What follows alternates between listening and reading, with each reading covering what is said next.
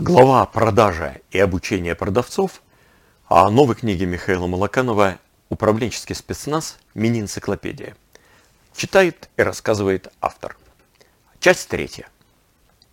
Что именно вы продаете? Согласно классификации э, книги э, Пайна и Гилмора, здесь не могу найти название, э, продавая э, впечатление, по-моему. Да, но на самом деле, э, на самом деле там не, не впечатление, если нормально переводить, а это скорее перевести, продавая опыт. Потому что опыт именно важен. А вовлеченность человека а, при продаже и при использовании какой-то услуги. Впечатление чуть-чуть более поверхностно, если мы берем нормальный русский язык. Так вот, по, его, по их классификации а вы можете продавать свой продукт в форме сырья, товара, услуги или опыта. А вот я как раз говорю об опыте, да, и перевожу как опыт. А здесь есть схема, опять же, с точки зрения Скордис э, подхода, что сырье это товар, это отстраненность э, клиента от производства, а вот опыт и услуга, в производстве опыта и услуги клиент принимает участие. Да, поэтому такое приближение клиента по э, шкале дистанции в скордис подходе. Скордис, скорость дистанции. А, и если товар и опыт – это продажа конечного результата, я пережил опыт, что-то получил, а, и такое подталкивание вперед, а, то услуга и сырье – это такая процессная штука, это более вспомогать, это вспомогательное средство, а не окончательный результат. И это уже по скорости, скорость, скорость дистанции. Сырье – это материалы природного, то есть животного, растительного, минерального происхождения. Если мы берем такие ясные определения. Товар – стандартизированная продукция, производимая из сырья, которую компания производит, а затем инвентаризует.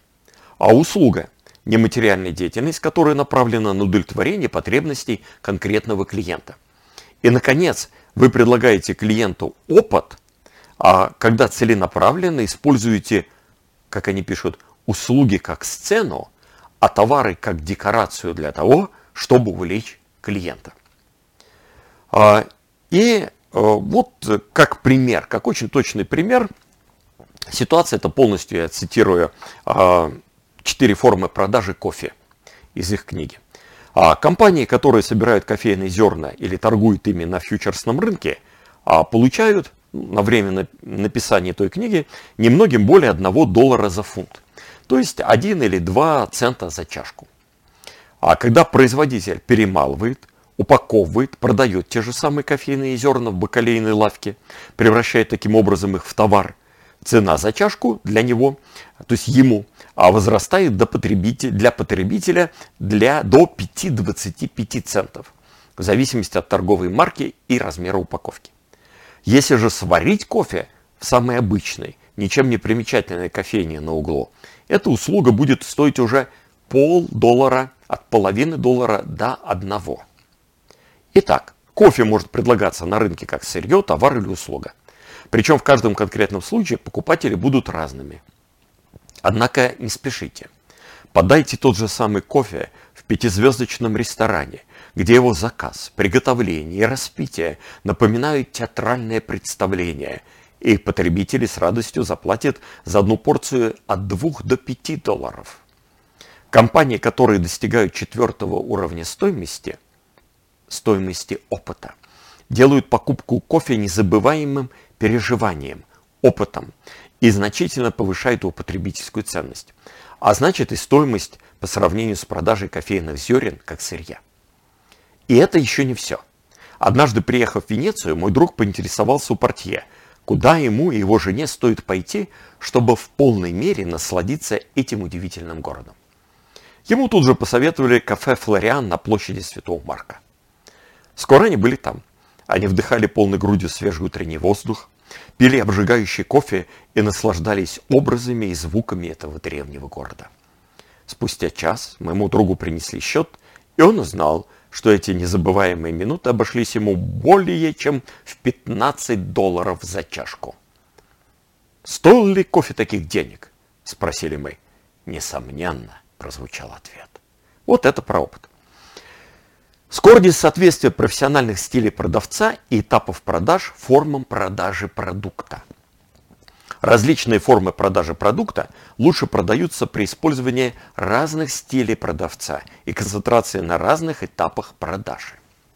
А именно, сырье лучше, чем другие формы продажи и продукта продается в стиле человека за прилавком, о котором, об этих стилях мы говорили в предыдущих видео, я вам рассказывал. Товар лучше всего продается в стиле уличного продавца. Услуга в стиле консультанта – а опыт в стиле маэстро продаж. И а, каждый из этих видов форм продаж продукта а, больше, чем другие формы продажи продукта, требует концентрации на разных этапах. Сырье на этапе подготовки, да, анализ рынка, конкурентов и так далее. А товара на этапе достижения договоренности. Вот уж надо впарить в хорошем смысле, так впарить. Услугу а на установление контакта, подтверждение потребности, понимание, что надо.